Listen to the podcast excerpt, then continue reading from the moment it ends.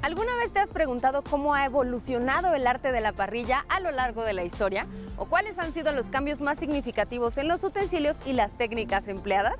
Quédense con nosotros porque hoy en De Todo lo vamos a descubrir. Nos encontramos en el Ajusco y aquí mmm, ya huele a carne a las brasas.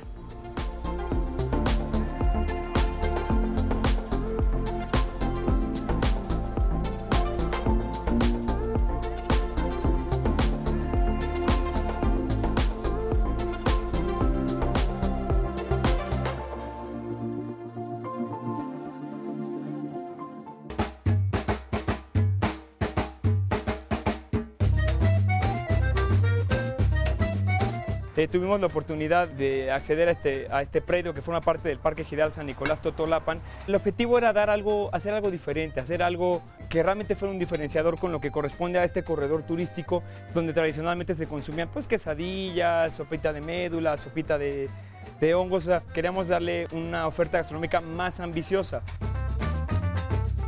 Entonces el restaurante surge con esa intención cuatro amigos, cuatro voluntades, ganas de salir adelante y está especializado en carnes, en mariscos, a la brasa y en productos de, humo.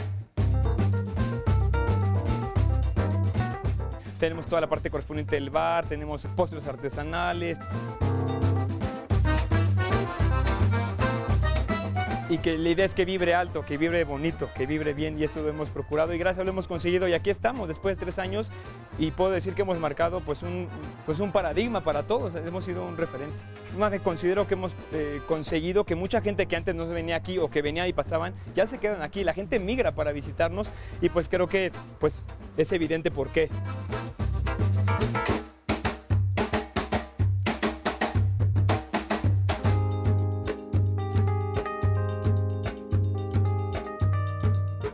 Hoy les vamos a platicar, específicamente nos vamos a enfocar al proceso del humo, al proceso de las maderas. No existe probablemente un método de cocción más primario, más histórico que aporte un sabor tan característico como lo es el fuego traducido en brasa y traducido en humo.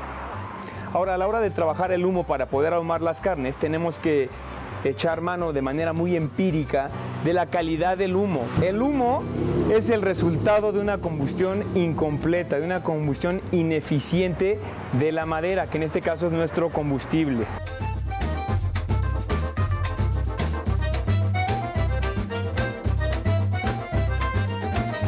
Para poder obtener un humo óptimo, para poder ahumar, tenemos que tomar en cuenta naturalmente el tamaño de la madera, el nivel de humedad que tiene la madera, el tipo de madera, qué maderas utilizamos para poder ahumar.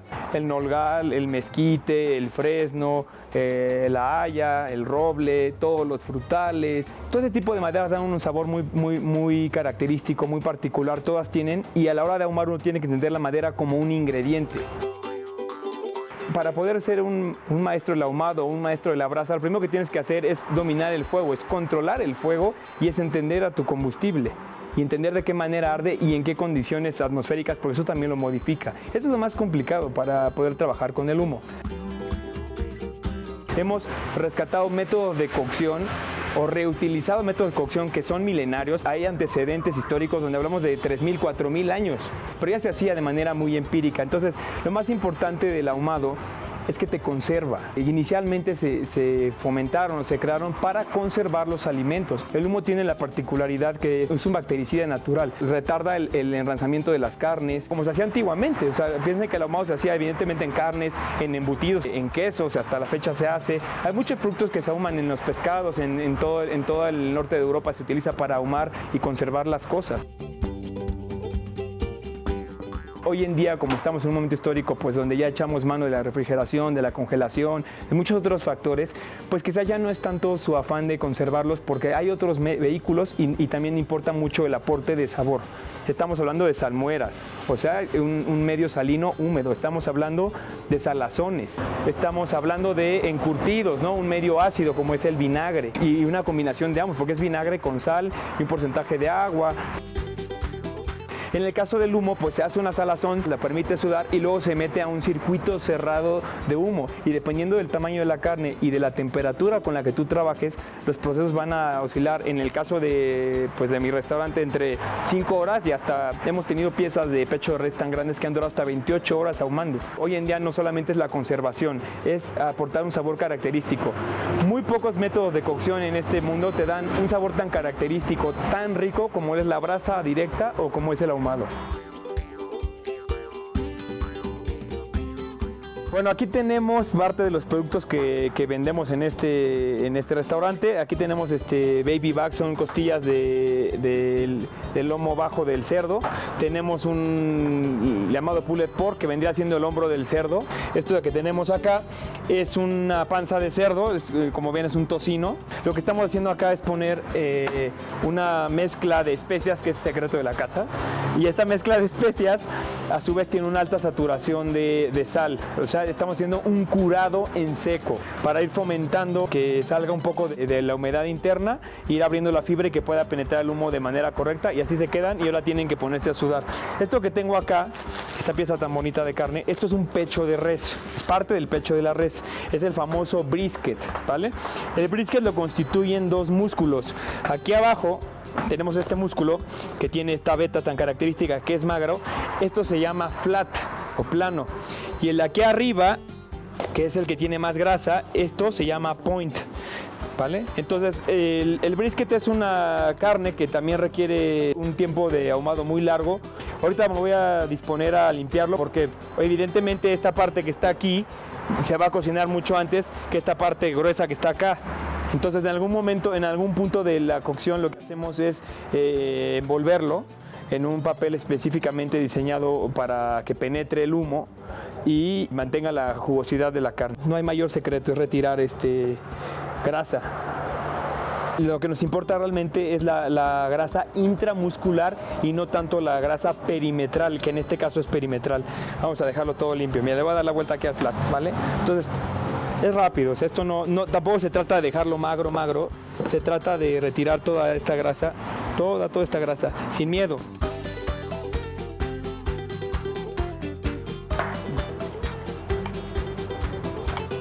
Esto es mostaza, lo que hace es fungir como pegamento para que se le pegue el, el y sobre todo en la parte de la grasa porque es donde podría haber riesgo de que la bote. Todo esto no, da, no aporta sabor, ¿eh? o sea, al final, a la hora de, de, del producto final, la mostaza no sabe absolutamente nada, nada, nada, nada.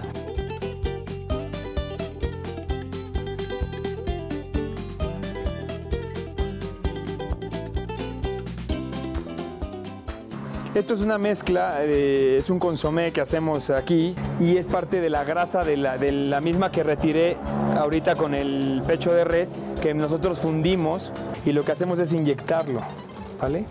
Entonces, para inyectar, eh, el requisito es, además de tener una buena jeringa, esto primero, es este, inyectar. Tú puedes inyectar en cualquier dirección, pero si tú tienes la fibra así y tú, por ejemplo, vas entrando así e inyectas, miren cómo se inflama, ¿ya ven? ¿Hasta cuándo tienes que inyectar? Eh, hasta que la fibra soporte. La fibra tiene un nivel máximo de saturación y empieza a llorar. Aquí en la esquinita, que donde va a sufrir más el paso térmico, le damos aquí un poquito. Ya, ya lo tenemos, ¿vale? Y ahora lo que vamos a hacer con esta pieza es que se va a quedar aquí un rato en lo que, en lo que consigue esa maceración del curado en seco y ya luego va al tanque y empieza todo el proceso que puede demorar según el tamaño de la pieza entre 16 y hasta veintitantas horas.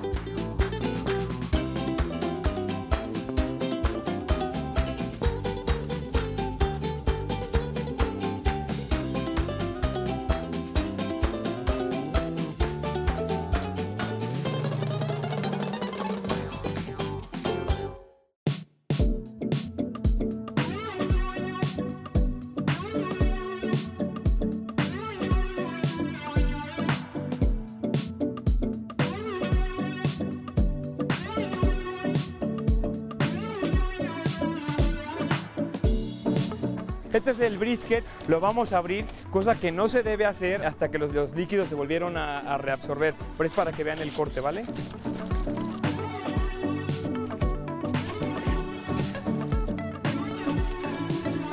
Prepárense para esto, esto no se ve todos los días. Bueno, Vamos a abrirlo así como si fuera un michote.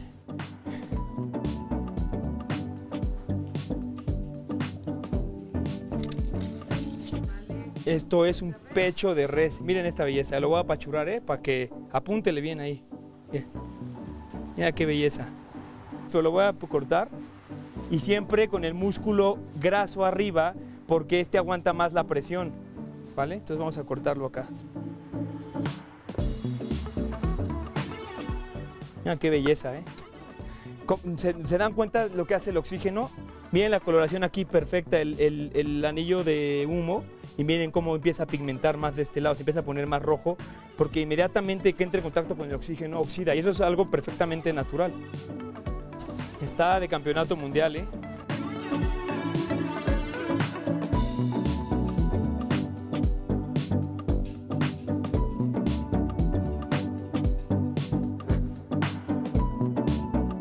Esto que estamos aquí sacando es el, el pulled pork. Lo voy a abrir acá para que no se escape el jugo. Igual esto es una belleza. Ahí está. Lo voy a abrir a la mitad.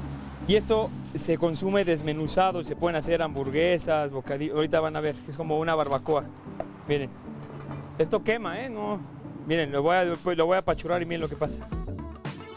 Para conseguir esta textura tenemos que conseguir al menos eh, unos 76 grados en el interior de la pieza donde el tejido conjuntivo que es de colágeno se vuelva gelatinoso. Bueno, aquí pueden ver incluso una cosa muy bonita, aquí pueden ver diferentes músculos correspondientes al hombro del cerdo. Miren cómo se desmenuza. Pero aparte es importante obtener texturas que tengan esta eh, afabilidad de, de soltarse, pero siempre con textura.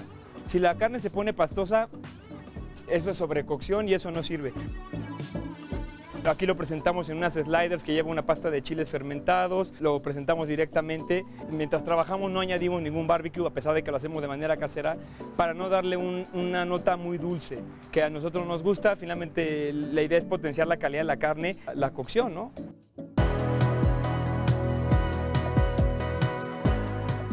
¿Qué, es, ¿Qué tiene de particular esta carne? Esta carne es un ribeye, ¿vale? Legítimamente es la pieza más rica de, de, la res, eh, junto con el filete, junto con el New York. Esta es una pieza que se maduró durante 22 días y se madura en seco. ¿Qué implica eso? Implica que tenemos este pedazo de carne, una vez que se le hizo una especie de trimming, se le quita un porcentaje de grasa, se pone en frío positivo con un porcentaje específico de humedad, aproximadamente el 80%, y se deja ahí. ¿Qué sucede cuando maduras una pieza? Al madurar la carne yo pierdo agua, pierdo un porcentaje, en este caso perdimos hasta un, entre un 16, 17% y hasta un 20%, eso quiere decir que se me encarece económicamente. Si yo pagué mil pesos por esta carne y se produjo un 20%, vale 1200 y todavía la tienes que vender. Entonces, hay, que, por eso hay que tener cuidado también hasta qué punto la deshidratas. El objetivo de todo esto es conseguir una mejor textura, un mejor aroma, un mejor olor y sabor, desde luego. Una carne que está madurada eh, se, digiere mejor que una carne que no está madurada, a pesar de que sabe mejor y se ve mejor. Después de, de madurarlo, todavía lo sometemos a un proceso de curado. Y en el proceso de curado hacemos, como alguna vez lo platicamos con la asesina, que la sal penetre en un porcentaje y eso hace que se meta la sal entre las fibras y en ese momento se empieza a ver como translúcida. Eh, eso le da aparte un plus de sabor porque eh, tenemos una saturación aproximadamente de sal de entre un 3 y un 6% perimetral durante un tiempo determinado. Entonces les puedo decir que una carne madurada y una carne que además todavía se curó es otro nivel de sabor, es otra experiencia. Aquí el, corte que damos es 400 gramos, pero miren, miren nada más que belleza el nivel de, grasa intramuscular. Toda esta grasa nos va a resultar en una mejor experiencia en el, paladar. Es más tierna que nunca, miren esta belleza. Y eso es únicamente gracias al proceso de respeto a la materia prima que conlleva aproximadamente 24 días continuos de, cuidados. Está tan espectacular este trozo de carne que no hace falta hacerle nada. Ya está deshuesado obviamente la pieza, ya no, ya no trae la costilla. Entonces lo mismo, ponemos esta carne y ponemos esta carne. Un toque. A mí sí me pongo un poco de pimienta. Aquí no le metemos nada, nada, nada, absolutamente nada de sal. Porque como le digo, la carne ya se maduró, ya estuvo en un proceso de curado también, que también le aporta sal, entonces nada más se le pone sal a la salida. voy para allá. Está muerto. No, aquí lo, lo mando acá. Sí. Adelante.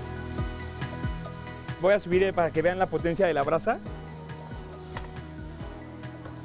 La brasa no está muy alto, porque si no haces un desastre. Si se fijan, incluso lo puse en una zona donde el calor es, como es una pieza muy grande, si yo la pongo sobre una brasa muy potente, lo único que voy a conseguir es quemar todo el exterior y el interior va a quedar completamente crudo. Entonces, la radiación tiene que ser constante, pero no excesiva.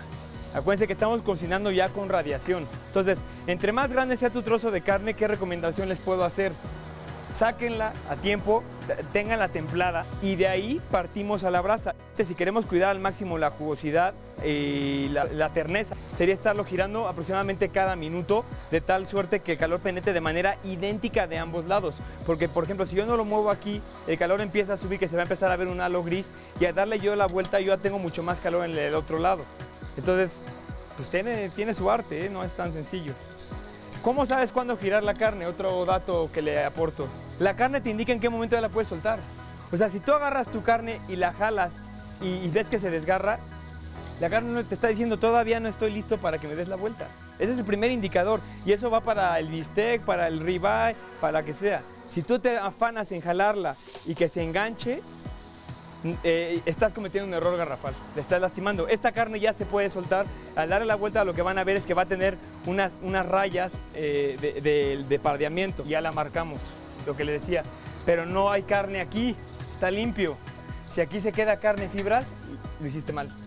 Piensen que no hay que desesperar. Una carne de estas características para un punto medio aproximadamente nos va a demorar, con una radiación constante estable, nos va a demorar unos 7, 8 minutos. Esto nos va a demorar como unos 14, 16 minutos. Paquedores sabroso esto.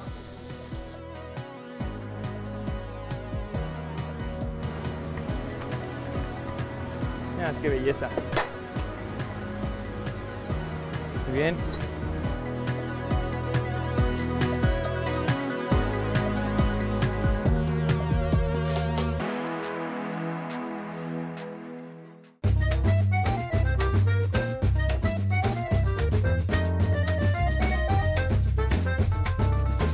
voy a agarrar un pulpo como este y lo voy a meter aquí así. Y lo voy a sacar.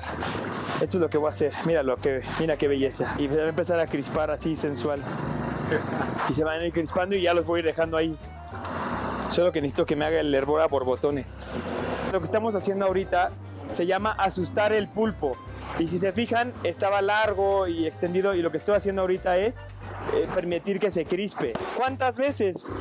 Yo siempre digo que es las que necesite. Dicen tres, dicen cuatro, pero eso es muy relativo. Por ejemplo, aquí está seleccionado el, tamaño del animal para que se cocinen igual. Bueno, vamos a platicarles qué vamos a hacer aquí. Aquí tenemos dos guarniciones que, vendemos aquí en el restaurante, que es un elote amarillo, un elote que tiene la particularidad de ser más dulce, esto es un brócoli que previamente ya fue escaldado en vapor. ¿Qué es lo que hacemos? Un poco de aceite, lo embadurnamos, ponemos un poco de sal y ponemos un poco de pimienta.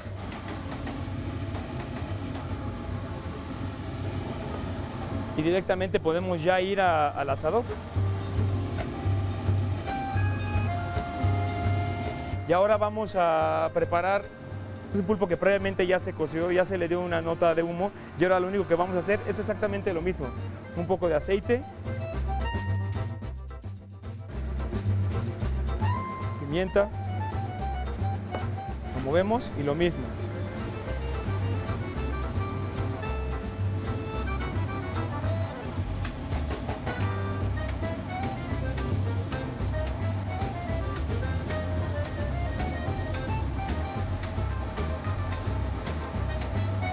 Y le digo, en este caso pues eh, estaremos demorando aproximadamente unos 4 o 5 minutos, 6. Este es, eh, este ahora sí que el nivel que uno quiera de dorado también. Si, si mandáramos el pulpo directamente a la brasa va a ser un desastre, absolutamente un desastre, porque va a quedar completamente duro. Por lo mismo que platicamos que tiene fibras musculares muy pequeñas y una, una capacidad de contractibilidad enorme.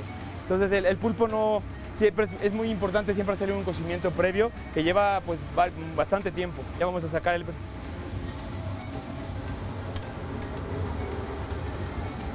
para acá. Entonces, esto es un brócoli a la brasa. Entonces ahora lo que hacemos es ponerle una vinagreta que elaboramos aquí con mostaza Dijon. La dejamos muy emulsionada para que tenga esta textura y luego nada más le ponemos eh, eh, parmesano. Un parmesano bastante joven de 12 meses, pero es parmellano legítimo, rellano. Y ya, ya voy a sacar el elote.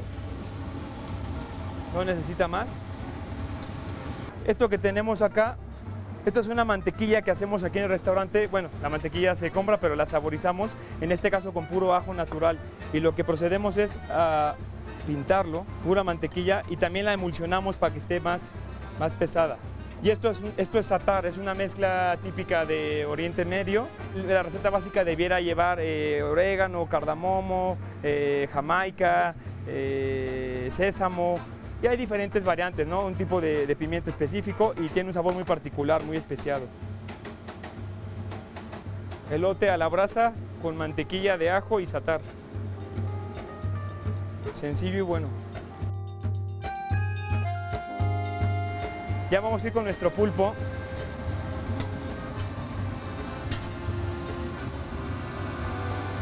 Ahora lo que vamos a hacer con el pulpo es lo siguiente.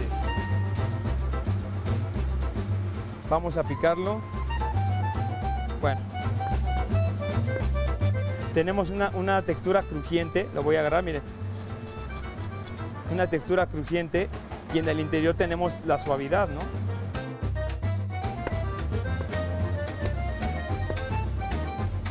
Las cabezas no están aquí porque como platicamos, las cabezas se van al caldo de marisco.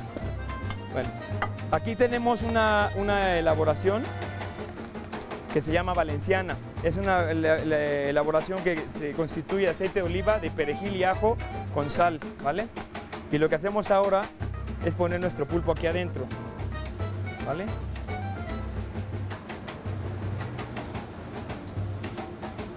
Puro perejil y ajo. Más mediterráneo imposible.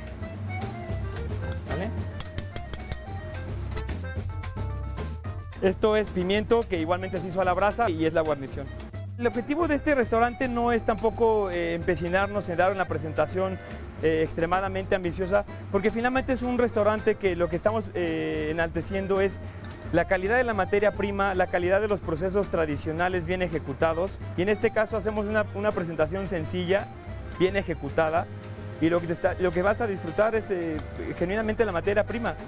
Aquí tenemos un lindo pulpo, esto es pulpo a la brasa con valenciana. Sencillo y bueno. Aceite de oliva, perejil, ajo, brasa y un pulpo de excelente calidad. Como pudimos conocer el día de hoy, la historia de la parrilla es tan antigua como la humanidad misma, desde aquellos primeros hombres que aprendieron cómo utilizar el fuego hasta las elaboradas preparaciones que conocemos el día de hoy. ¿Cuál fue su platillo favorito? Cuéntenoslo a través de nuestras redes sociales y escúchenos en Radio IPN en el 95.7 de FM. Soy Alexia, esto es de todo, nos vemos la próxima.